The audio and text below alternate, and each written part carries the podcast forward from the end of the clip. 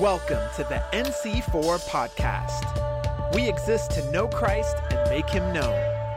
Discover the power of a connected life by listening to this message from God's Word. Morning, everyone.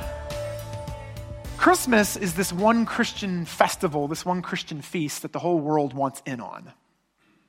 Everybody wants in on Christmas. And so we enter the season of feasting, which is a discipline of Jesus' life, and we have a festival dedicated to the birth of Jesus' life on earth, and the whole world is joining in. And so what that tells me is this is an opportunity. It's a season of opportunity to be able to share this story of the gospel. And so we've got a non seeking world and this is an opportunity for those seeking him to find him. But my question is this morning, the, the thing I want to get into this morning, because many of us over the holidays, whether it's Thanksgiving or, or in the lead up to Christmas, are going to be spending time with family, friends, co-workers at Christmas parties and different things, but we'll be spending time with people who are not only spiritual seekers, but most people are not actively seeking Jesus at all. Most people are simply not seeking. And so, my question this morning is how can we help people who are not seekers become seekers? Because a lot of evangelism techniques or those kinds of things, they, they assume a seeking audience. the problem is, most people aren't seeking. So, how do you help someone become a seeker if they're not? And one of the most scriptural and important ways that we see is actually, it's not necessarily through street preaching or Billy Graham crusades. That's only a few people that are able to do those kinds of things. Most of what we see Jesus doing actually is this art of conversation. The art of conversation. And so this morning I want to examine two conversations that Jesus has in the book of John that his conversation partners enter not as seekers, but they leave as seekers. So this is going to be in John chapters 3 and 4, and we're going to see how these two people begin a spiritual journey of seeking Jesus as a result of these conversations. So, if you have your Bibles, you can turn with me to John uh, chapter 3. And here we find Jesus, we're going to read uh, a section of chapter 3 and then a section of chapter 4, and we're going to see Jesus having two different conversations with two different people who couldn't be more different from one another. So let's begin from verse 1 in chapter 3 of John. It says, Now there was a man of the Pharisees named Nicodemus, a ruler of the Jews. This man came to Jesus by night and said to him, Rabbi, we know that you're a teacher come from God, for no one can do these signs that you do unless God is with him. Jesus answered him, Truly, truly, I say to you, unless one is born again, he cannot see the kingdom of God. Nicodemus said to him, How can a man be born when he's old? Can he enter a second time into his mother's womb and be born? Jesus answered, Truly, truly, I say to you, unless one is born of water and the Spirit, he cannot enter the kingdom of God. That which is born of the flesh is flesh, and that which is born of the Spirit is spirit. Do not marvel that I said to you, You must be born again. The wind blows where it wishes, and you hear its sound, but you do not know where it comes from or where it goes. So it is with everyone who is born of the Spirit. Nicodemus said to him, How can these things be? Jesus answered him, Are you the teacher of Israel? And, you, and yet you do not understand these things? Truly, truly, I say to you, we speak of what we know and bear witness to what we have seen, but you do not receive our testimony.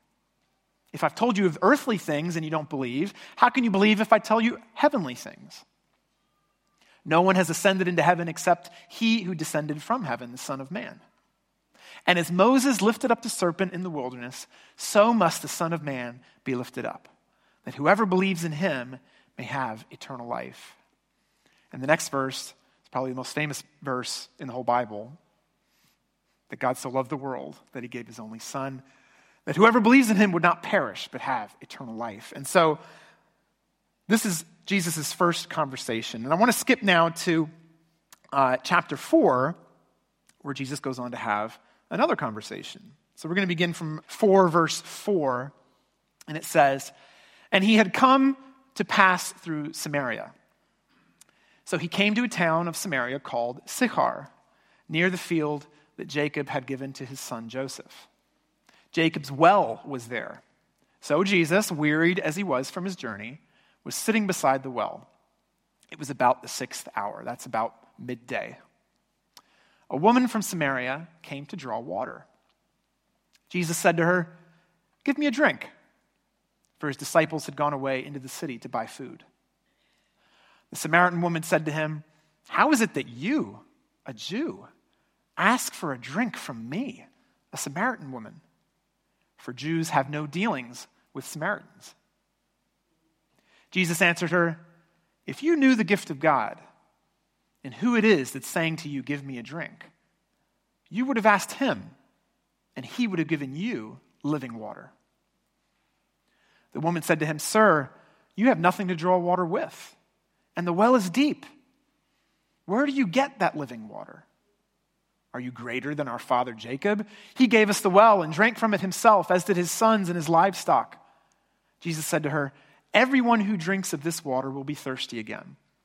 But whoever drinks of the water that I will give him will never be thirsty again. The water that I will give him will become in him a spring of water welling up to eternal life. The woman said to him, Sir, give me this water so that I will not be thirsty or have to come here to draw water. This is the word of God. So, if you're familiar with the New Testament, if you're familiar with the book of John, you, you will have read these conversations before and have noticed that these could not be two more different people. So you've got Nicodemus. Nicodemus is a ruler, he's a man, first of all, of privilege, of power.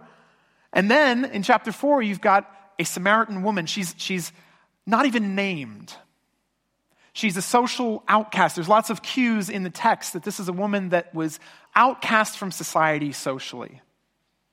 Not only that, but she's a religious outcast from the point of view of the Jews. And so, a lot of times we deal with these conversations separately, but I think it's very intentional that John, as the writer of this book, puts them one after the other. And it's such a strong contrast that he's clearly got a point that he's trying to illustrate by putting these two conversations together. And I think this is the point that every person you encounter is on a spiritual journey. Every person you encounter is on a spiritual journey.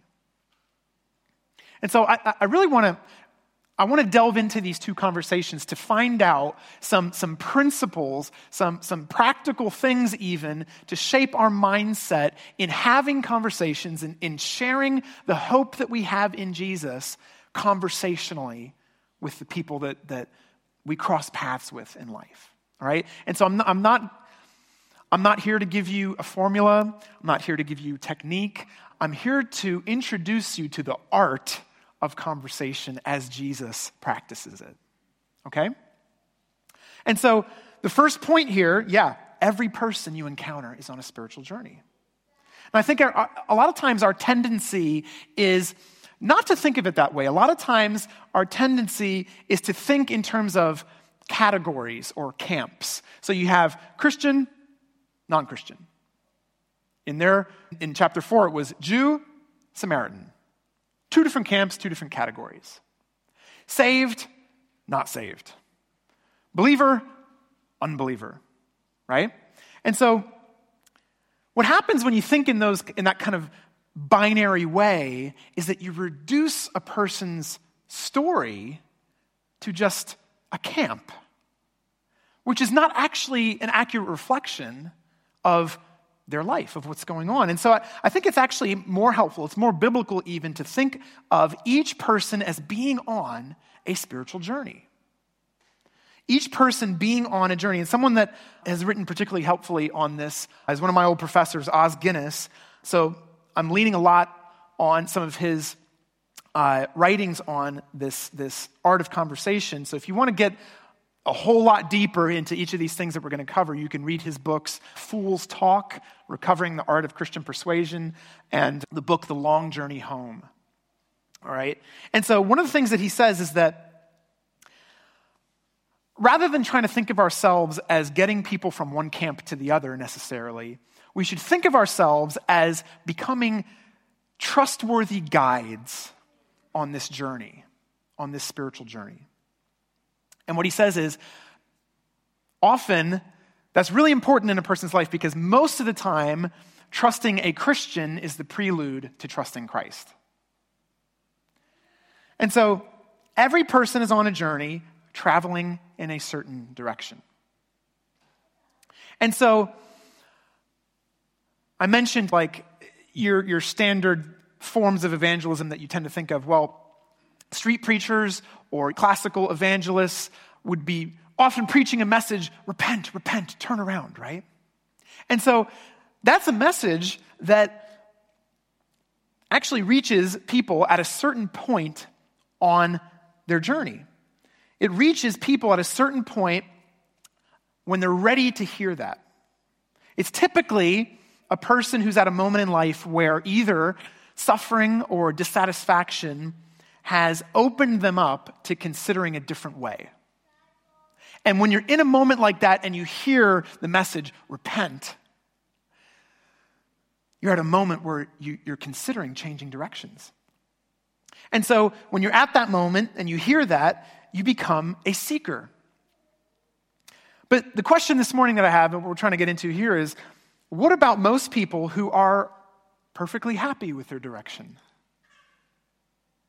Most people um, who are not particularly thinking of turning back or turning around or turning anywhere but where they've already determined to go. How can we help them become seekers? All right? And I, I want to suggest that these are exactly the types of people that Jesus meets in these two conversations. And you say, well, didn't Nicodemus come to Jesus?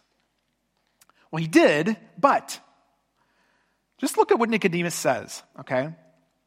He says, comes to Jesus and says, Jesus, we know that you're a teacher sent from God because no one can do these things that you do unless God has sent him. And I, I, what I hear in Nicodemus's approach and his, his tone, I think, is pretty similar to what your average American typically thinks of Jesus. All right? Most people, if, if you look at the survey studies, most people in this country uh, have heard of this name of Jesus. They know who he is, and they're generally, generally respectful of him. They have a vague notion that he's sent from God. And actually, they even largely have cultural, moral assumptions that are pretty similar to Jesus, like, like Nicodemus did. And even when you look at studies, even the majority of people who dislike the church or dislike Christians, even who dislike God, like Father God, still have a pretty positive view of this person, Jesus. And so I think what's happening is, like Nicodemus, they look at the quality of his life and they can't help but respect him.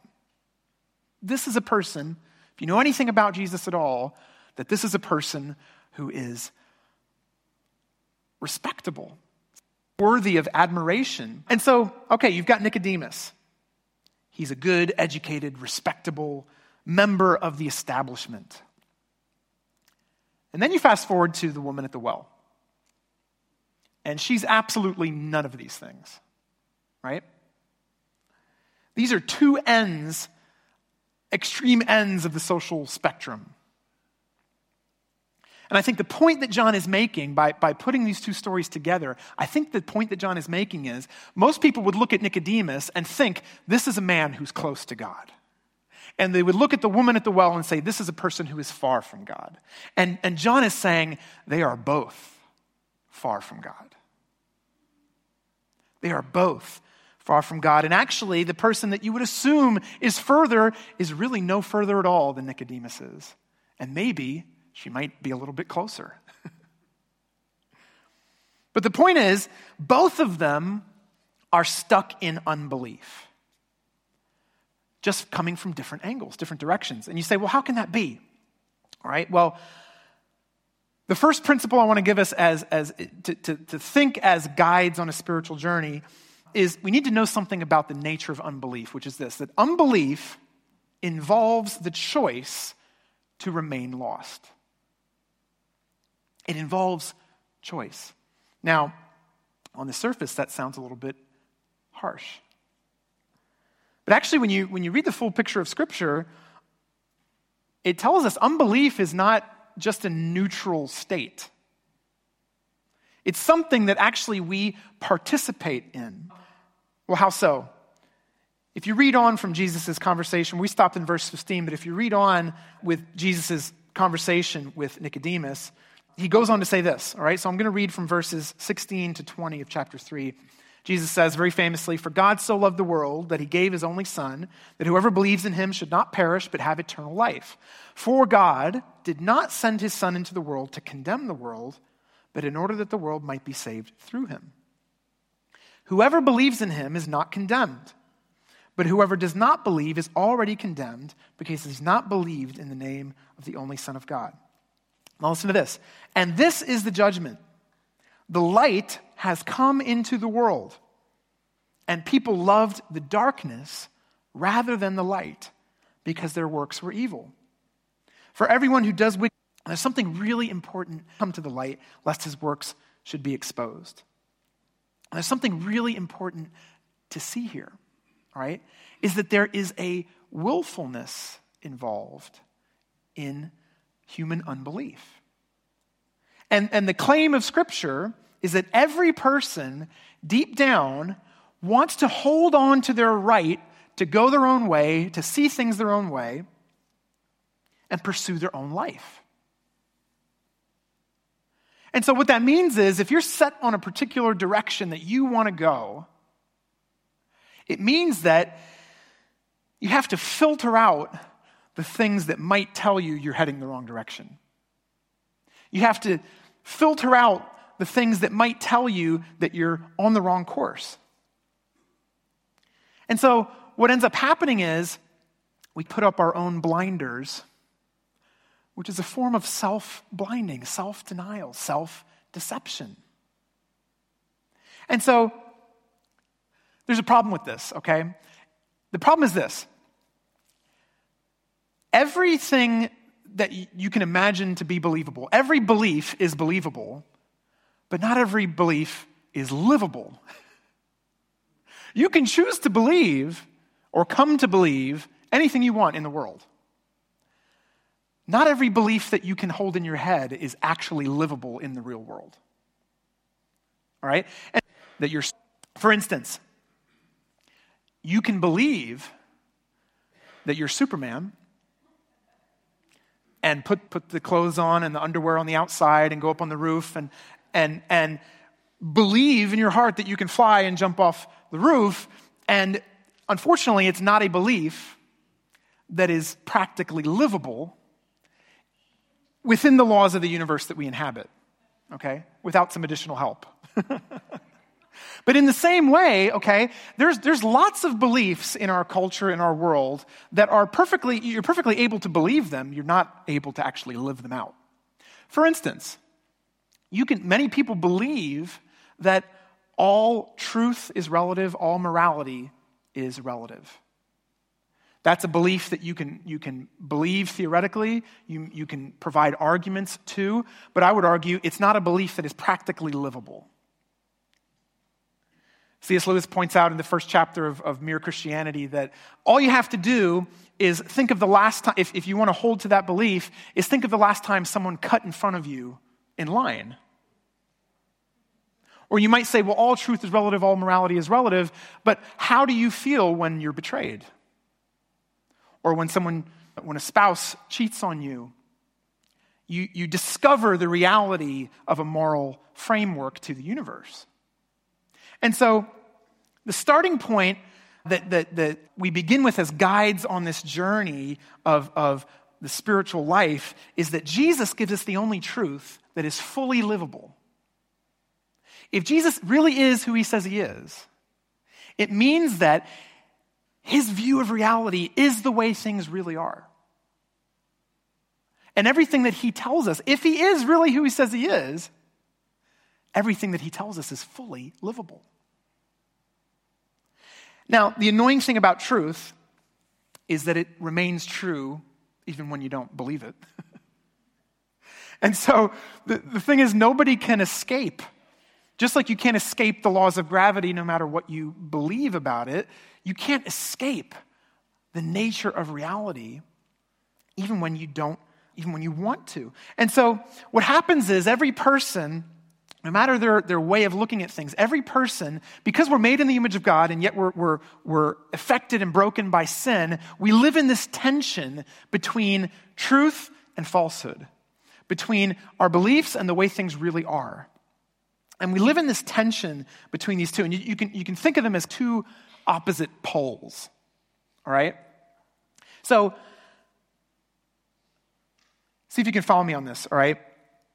Every person is living between, in this tension between these two poles, all right? Either they're living consistently with their own beliefs, and therefore they're further away from the reality of God, which produces a lot of friction, a lot of tension. And not many people go that way because the further you go that way, the less livable your beliefs become.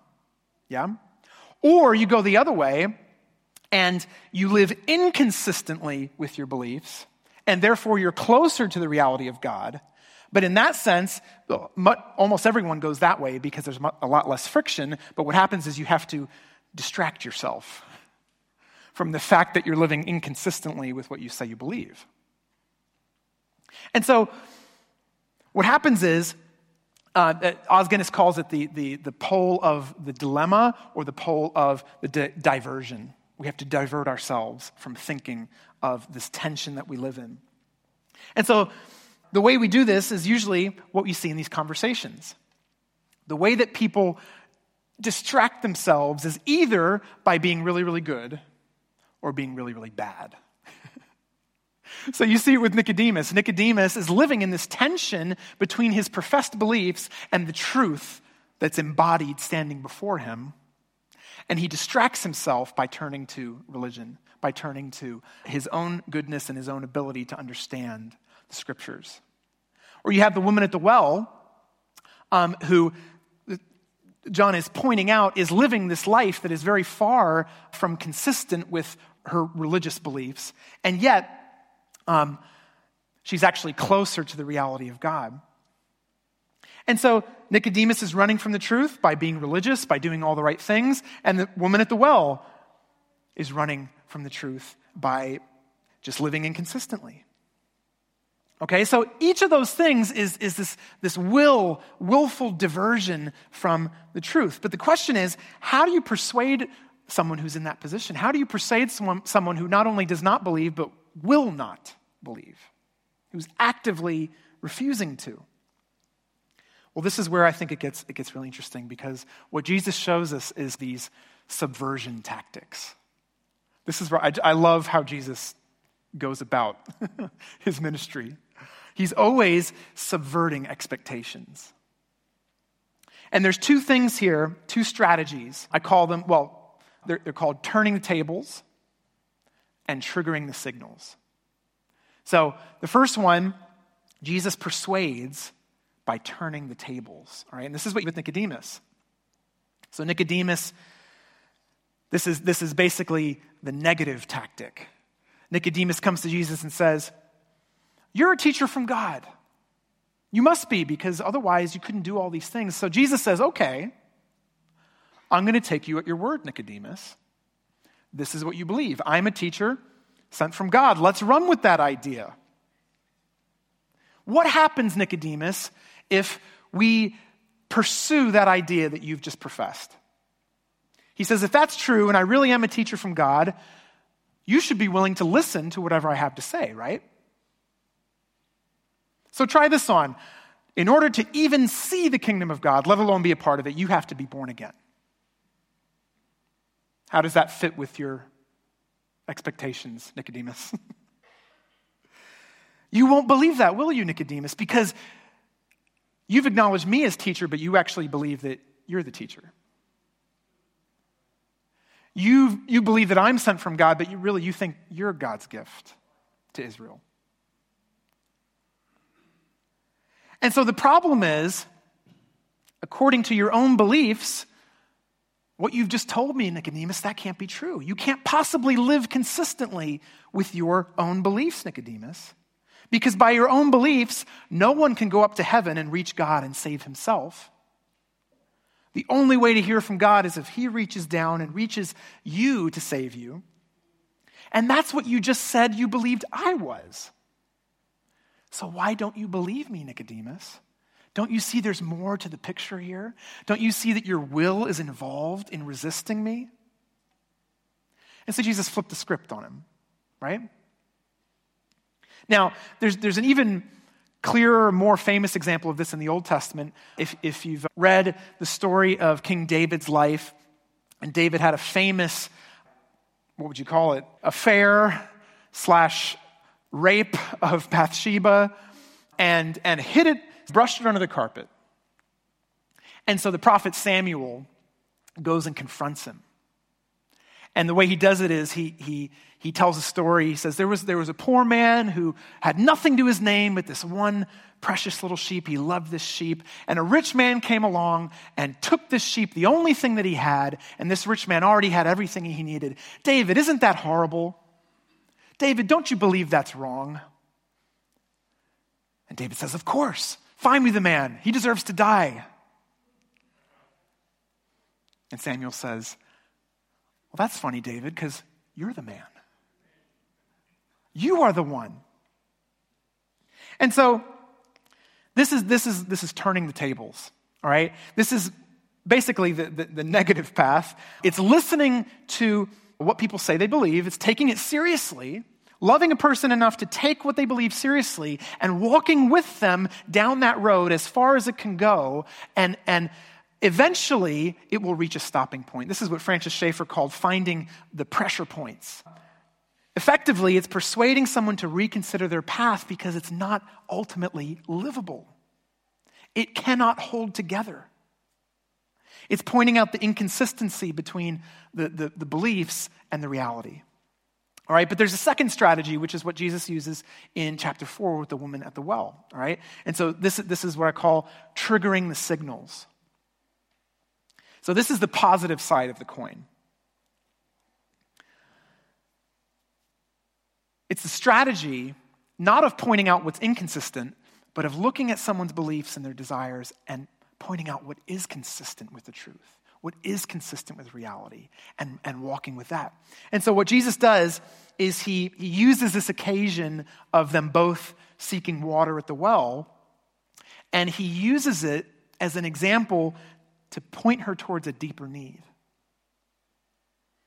a deeper desire of her heart. He uses the physical thirst to point out to this, this, this woman that there's something deeper in her that is thirsty for fulfillment. And he drives her to consider why is that? Why do I have this desire within me? In other words, he takes what's true in what she believes he takes what, what she can feel that is actually in line with reality, that points towards reality, and he takes it and he, and he, he pushes it towards the conclusion. And so he's taking what's true in her beliefs and her reality, he pushes it towards what, what has to be its ultimate fulfillment. So, for instance, we, we live in a society that's absolutely obsessed with, with love and relationships, and there's this, there's this belief, if you look at our attitudes towards those things, I think there's this belief that basically, if you can't get those things, we believe this is such a fulfillment of what we desire and what we're actually made to live for in life that if we don't get that, then it's, it's almost better not to live at all. That is the epitome of the fulfilled good life. And so anything less than that is not worth living for. But the question is what would Jesus do with that longing? You can begin to ask why is it that we feel that way? Why is it that our hearts yearn for love so deeply? Why is it that in a world where all good things come to an end, do we have this desire for some good thing that never comes to an end? How can we make sense of that except as evidence that we were made for the love of a person that never comes to an end? And so, of course, anything less than that leaves us wanting more. No matter where we search for the fulfillment of that desire, no matter how high we get in our pursuit of that love and that desire, everything created, everything material in this universe ultimately leaves us wanting more. So the question is why would we have that desire? C.S. Lewis, in the famous example, says, Well, just because you want something doesn't mean you'll get it. But he says, Wouldn't it be strange to feel thirst in a land where water doesn't exist? Doesn't our very yearning for that thing point us towards something that must be able to fulfill it? And so he says, if I can find nothing on this earth that will satisfy me, the best explanation is that I was made for another earth, another world. And so this is what I'm calling signals of transcendence. Transcendence meaning things that go beyond. And these are things all around us that we often express in, in our deepest moments. We, we find them expressed in the arts. Expressions of these desires that don't make sense apart from being fulfilled in an eternal kind of love. And that's what Jesus is playing on in this conversation with the woman at the well. And essentially, I, I, the, I love the way that Blaise Pascal, the great mathematician, philosopher, put it. He said, Take this as a, a philosophy of, of sharing in the way that Jesus is sharing his. He says, People despise religion, they hate it, and afraid it might be true, and are afraid it might be true. The cure for this is to make people wish it were true and then show them that it is. Make them wish it were true and then show them that it is. And so,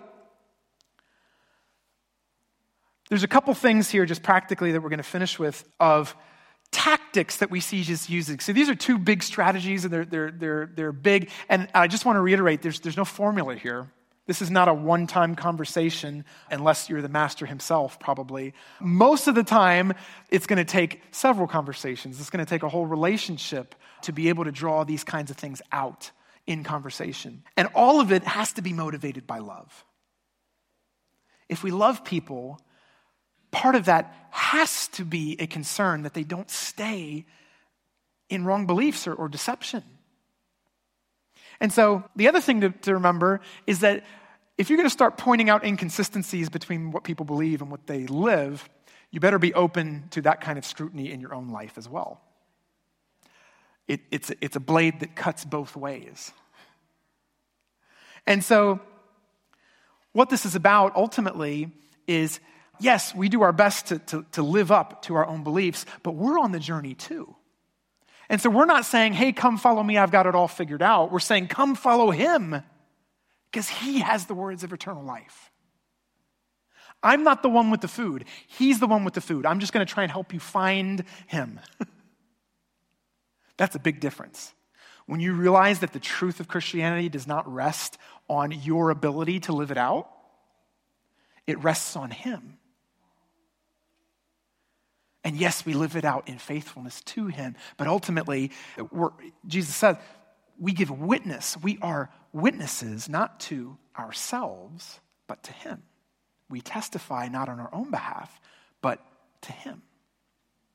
And so, okay, we've got these two strategies turning the tables and, and triggering the signals, and they're both basically ways of showing people from within their own ways of thinking, using their own beliefs and, the, and, and desires, that it ultimately reaches a, a dead end, a stopping point.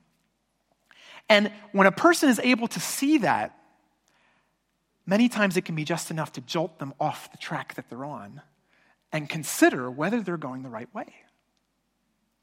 And so we see three tactics that Jesus uses, uses in this that I think are, are, are really helpful to, to bear in mind as big picture things that we can bring in that are conversational. They're not aggressive, they're not confrontational, and it all begins with listening. Okay, so there's three things, and I'm going to run through them really quickly.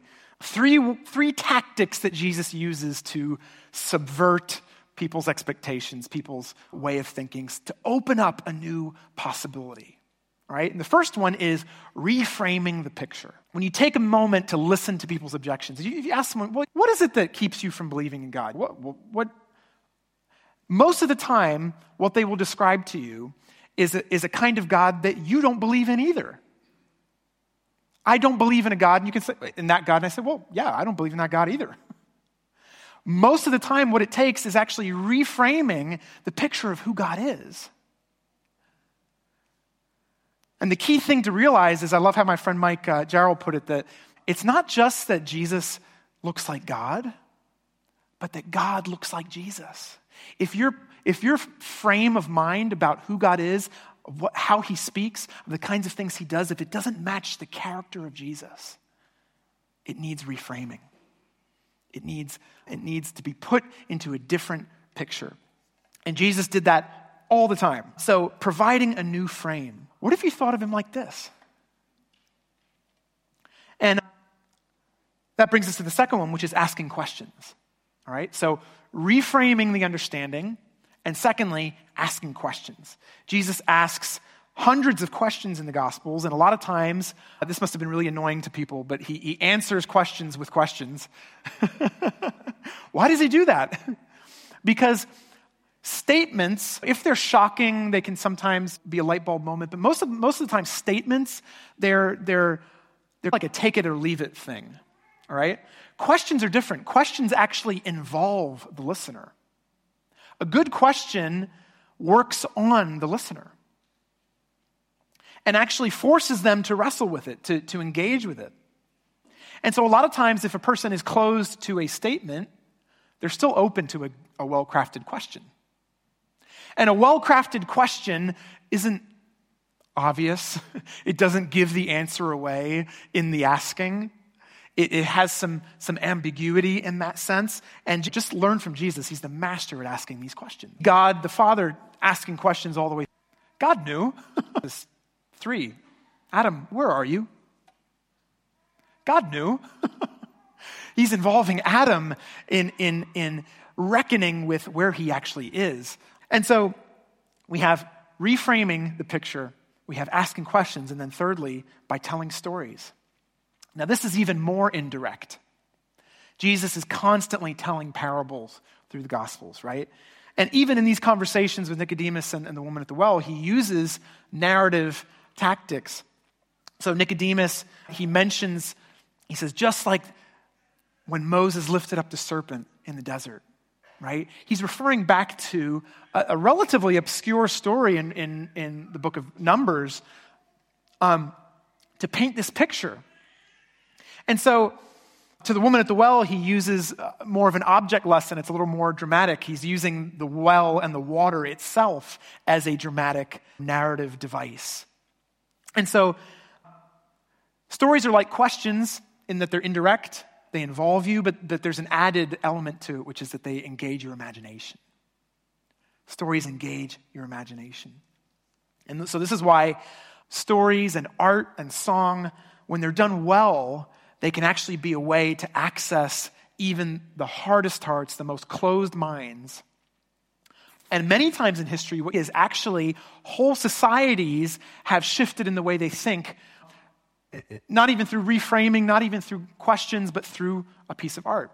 So, America was massively influenced by this novel in the mid 1800s called Uncle Tom's Cabin. And many people who found themselves completely didn't care about the question of slavery, in reading that book, it shifted the mentality. And so that's happened a number of times with, with songs, with, with novels and pieces of writing. And so asking questions, telling, stories, reframing, asking questions, telling stories. Telling your own story actually can be incredibly powerful. I remember a time when I was, I was, I was leading in a, a discussion with a bunch of non Christians, and, and we got onto the topic of prayer. And one by one, they were going around saying, Yeah, prayer is a bunch of garbage, doesn't work. I prayed for my friend, and nothing happened. I prayed for my friend who was sick, and they ended up dying. And, and I'm sitting there thinking, like, by the way, this was in Oxford. Everyone was incredibly smart and way more, way more studied than I was. And I'm sitting there thinking, like, oh my goodness, what do I do here? and I'm trying to think of, like, what's this amazing way that I can turn the tables? What's this, like, amazing question that I can come up with that's just going to stop them in their tracks? And God just whispered to me, just tell them the story. And it was a story of a friend of mine who I've, I've told it before, so I won't repeat it, but a friend of mine who was intending to, to kill himself, and, and I prayed for him, and God answered my prayer. And just in the power of telling that story, in testifying to the power of Jesus, it shifted the whole mood of the conversation. And you know what? I'm not putting it down to that one moment, but several of those people in that conversation ended up following Jesus. And I hope they still are today. So, just to encourage you that this, this is an art that we learn over time. It's not a science, it's not a technique, it's not a method, it's not a formula. It's an art of loving people, of pointing to Jesus with our stories, with our questions, with reframing, with, with finding ways to walk with them as far as their beliefs will take them and say, you know what, at this stopping point, when you can go no further, it's Jesus the one you're looking for. Jesus is the one you're looking for that will fulfill those desires of your heart like nothing else can. And so ultimately, this comes down to Jesus inviting us to follow his way. And so I, I just want to I want to end here. I'll invite the musicians back up and we, we can close with a song. But um, it's somewhat acceptable and trendy these days to be a seeker as long as you never claim to be a finder. what I want to encourage you is that you don't have to be a seeker all your life. Jesus is inviting you, hey, come follow me and find out if this is really true. The only way that you can discover the reality of whether or not he is trustworthy, of whether or not he really is who he says he is, is to commit your trust to him and say, Jesus, I don't know about all this, but I'm going to take a chance on you. I'm going to follow you, and I'm going to find out the truth of what you say. And I will testify to anyone who is in that place where they're seeking, where they're wondering, he can be trusted. And he won't leave you, he won't forsake you. and we're still journeying. we never get to the end of the journey in this life. But so this is not the end of the journey when you meet Jesus. In fact, it's the beginning of the greatest journey ever. But you're walking with Him. And so if that's if, if, if that is you this morning and you say, you know what, this morning I am I am seeking something. I do feel that that that hunger for something different. I'm wondering if I want if I am going the right way. Jesus is inviting you right now Come to me. All you who are weary, who are heavy burdened, who don't know your way, and I will give you rest. I am the way. I am the truth. I am the life that you were made for. And you can enter into that relationship with Him to follow Him this morning simply by prayer, which is talking to Him and say, Jesus, I'm so sorry for going my own way. I'm so sorry for blinding myself. Jesus, I want to turn to you this morning. I want to repent from my own sin and trust you today. Jesus, thank you that you loved me so much, that you came after me, that you were willing to die for me, that you resurrected so I could have new life. And Jesus, I want to follow you today. Please give me your Holy Spirit, make me a new person. I give myself to you, Lord Jesus. And you can put that in your own words. There's no magic formula of words. Just give yourself to Him. So, Father, we thank you for uh, your gift of Jesus. Lord, we thank you on this Thanksgiving week for your love for us. Lord, that you were not content to let us walk our own ways into self destruction, but you chased us down the road and met us. So, Lord Jesus, would you, as we, as we hear these, these words, we look at your example, Lord, would you inspire us? Would you open up opportunities these holidays to, to have meaningful conversations with friends, with family, with coworkers, with neighbors? Lord, and as we do, would you just plant questions in our hearts? Would you plant corrective ways to bring a, a truer picture of your heart and who you are to people who are misinformed? And Lord, would you remind us of the stories of your goodness and your faithfulness, Lord? That we would be able to testify to your love, your goodness, and your salvation, we pray. Fill us and anoint us with your Holy Spirit. In Jesus' name we pray. Amen. Thank you for listening to the NC4 podcast. For more info, visit our website at nc4.org. We believe in the power of a connected life. If you prayed to give your life to Jesus today, we'd love to help you walk it out together. Just text the word Jesus to 610 816 6062.